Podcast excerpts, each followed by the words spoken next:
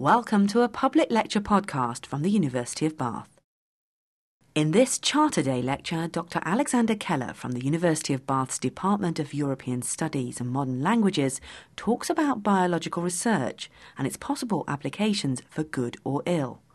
Illustrating a track record over a century long of biological developments being put to uses outside their original purpose, he proposes the creation of an international framework agreement to ensure that we learn from the mistakes of the past. Now it's my great pleasure to introduce Dr. Alex Kelle. He's a senior lecturer in politics and international relations at the Department of European Studies and Modern Languages. He's also the Director of Studies for the Euromasters course and the Masters of Research in European Politics.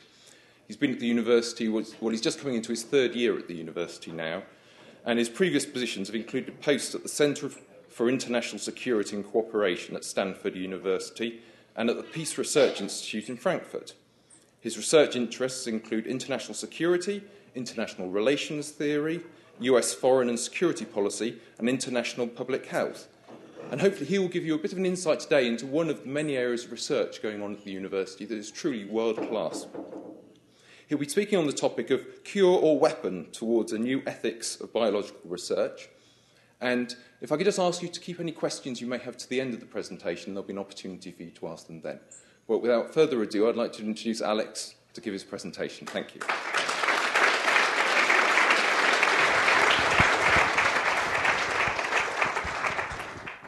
I'd like to thank the uh, organizers, uh, Sean, uh, Gavin, and his colleagues who have uh, put this program together for inviting me to, to give what is perhaps a bit of an unusual uh, presentation in, in two ways, basically.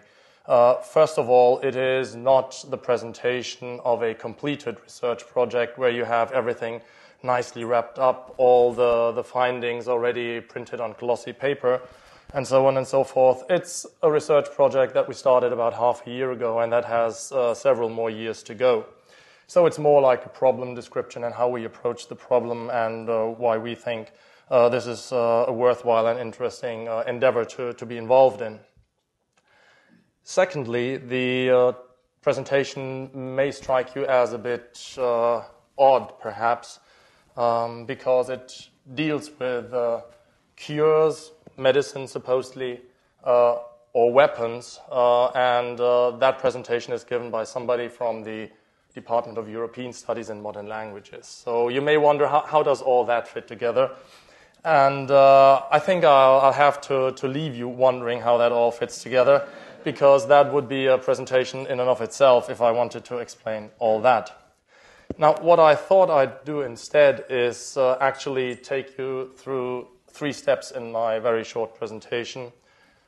First of all, talk a little bit about the, what I see as a paradigm shift in the life sciences. So, addressing the question, what is new? Why, why are we doing this? Secondly, talk about past misuse patterns and an increasing understanding of human physiology at the molecular level. And that goes back to the genetics and genomics revolution and what have you and talk about a few of the problems resulting from this misuse problems of all these wonderful new things that cancer research and what have you are providing uh, us to better the human condition. And the third point I'd like to address is uh, what we should basically do about it, and that's what we in our research project call uh, developing a new dual use bioethics. Bioethics has been around for two decades and a bit, depending on how you count. And uh, it is our impression in this research project, uh, the group of people coming together work on, on these issues, that in most, if not all, courses and understandings of bioethics, this dual use character of the life sciences, that they can be used for good, but also for, for malign purposes, has been systematically excluded. And we think that needs to change given the paradigm shift in the life sciences right, what is this paradigm shift about? And I thought I'd present a, uh, use uh, this somewhat lengthy quote, but I present what a colleague of mine at Harvard University has to say about it. And he stresses, he stressed already about a decade ago, as a matter of fact, that our ability to modify fundamental life processes uh, will continue at a rapid pace and through this, we will increasingly become able to manipulate processes of cognition, development, reproduction, and inheritance, as he puts it. Now, what this will lead to is that the militaries and the terrorists around the world who want to misuse these advances will no longer only be able to, as they were in the past, either kill people on the battlefield or civilians, if it's terrorist use we are concerned about, but actually modify behavior.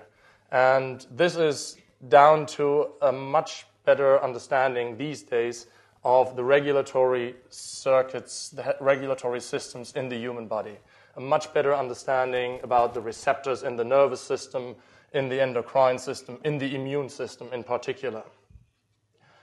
And our concern about these developments and their misuse potential stems, as I uh, mentioned a, a, moment ago, from past pa- or patterns of past misuse. So, one of the colleagues of mine involved in this project uh, I'm, I'm, talking to you about has done a, a survey looking through scientific breakthroughs as they occurred since the back end of the 19th century in what might loosely be termed the life sciences and has found that all of these, without any exception, were what we say is misused in offensive state biological weapons programs throughout the 20th century. That begins with bacteriology in the, in the 1890s and runs all the way through genetic engineering, uh, which was utilized by the then Soviet Union uh, in the 1980s and uh, early 1990s in its offensive biological weapons program. So the question arises what might misuse then actually look like or, or lead to today if we think about all these fancy things of targeting specific cancer cells in the human body uh, through targeted delivery systems, uh, through specific bioactive chemical compounds that researchers these days are able to inject into or insert into the human body for beneficial purposes, admittedly. But our concern is that a lot of these activities are going on without anybody actually trying to monitor what the misuse potential might be and taking adequate steps to counter such misuse potential. I have just one brief example here uh, that I'd like to use not to uh, give you an exhaustive overview of this uh, vast topic, obviously, but to illustrate the point I'm trying to make. If we look first at the top half of, this slide here, uh, it is uh, a cutout from one of the most respected scientific publications uh, that you can come across, Nature. And the piece I have up here was published in June 2005, and it simply says oxytocin increases trust in humans. Now, you may wonder why is this relevant to what I'm talking to you about today?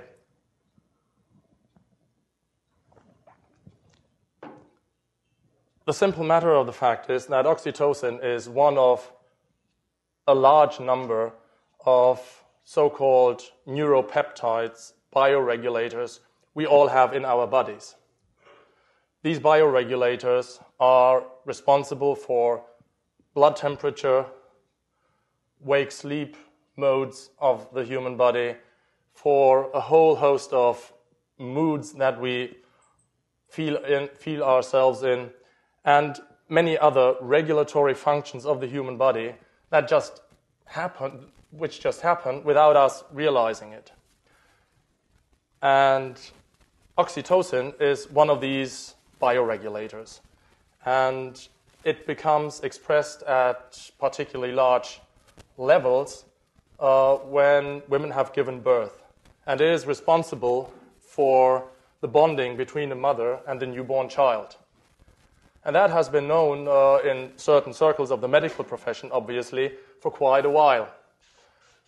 Now, again, the question then why is this finding reported uh, by uh, Swiss scientists in a very respectable journal? Why is that of importance?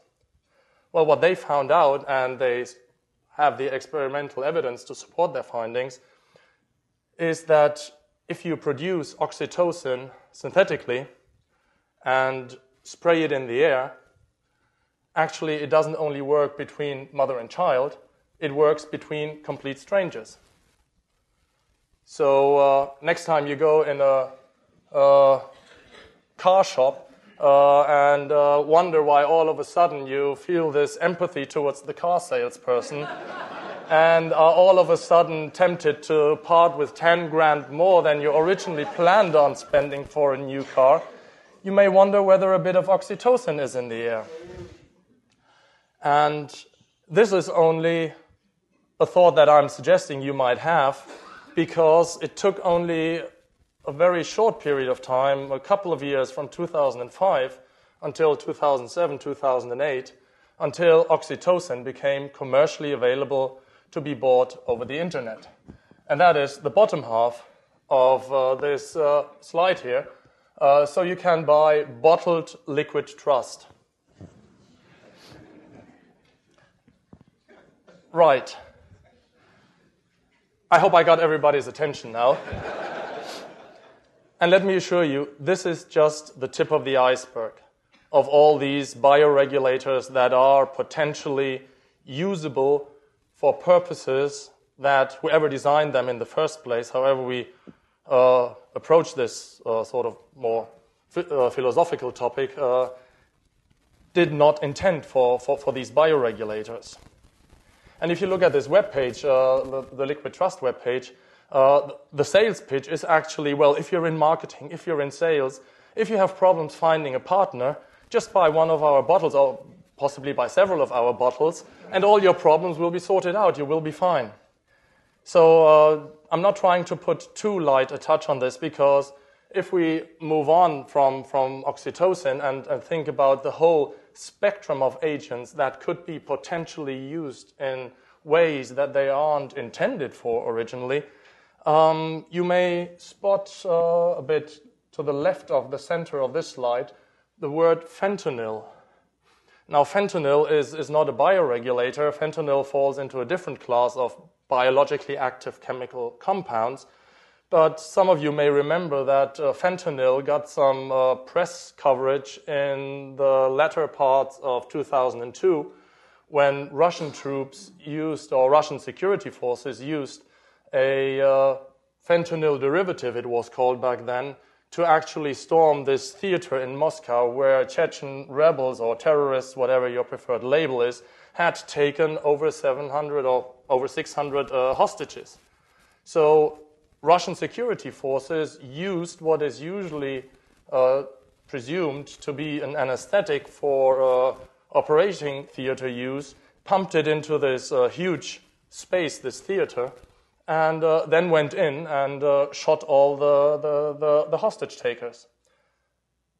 So there is a huge variety of these biologically active chemical compounds available that security forces, that the military are interested in. And uh, I'm a, well, a qualified pessimist in, in the sense that I'm pretty sure when, whenever something enters the military arsenal, uh, the, the, terrorists and the, the, criminals aren't too far behind in trying to catch up on, on, on these developments and try to get their hands on, on, on these things.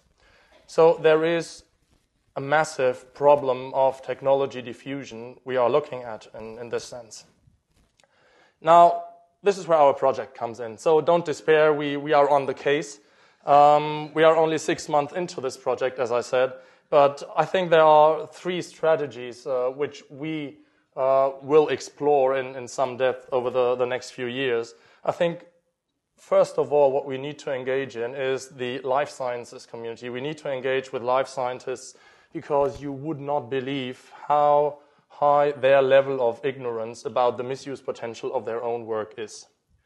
This may come as a bit of a surprise because we, we think, well, we, we all know about sort of these fuzzy ideas of the Enlightenment and how we should all be socially aware and, and, and what have you. But as a matter of fact, many of these uh, scientists working at the, the, the, bench level in, in, in labs, uh, they are so absorbed by the work they are doing that the uh, wider societal implications uh, tend to fall through the cracks. And it is our uh, con, uh, con conviction that uh, we not only need to get at practicing life scientists, because these are all very busy people, certainly those at the cutting edge of, cutting edge of research, but that we need also to look into the uh, possibility to update our bioethics education at university level. So that's one cluster of activities. Obviously, it would be asking too much of these poor people uh, who have already a busy working day uh, to shoulder all of this on their own. So, what they need are supportive governance mechanisms, institutional structures at a local but also at a national level.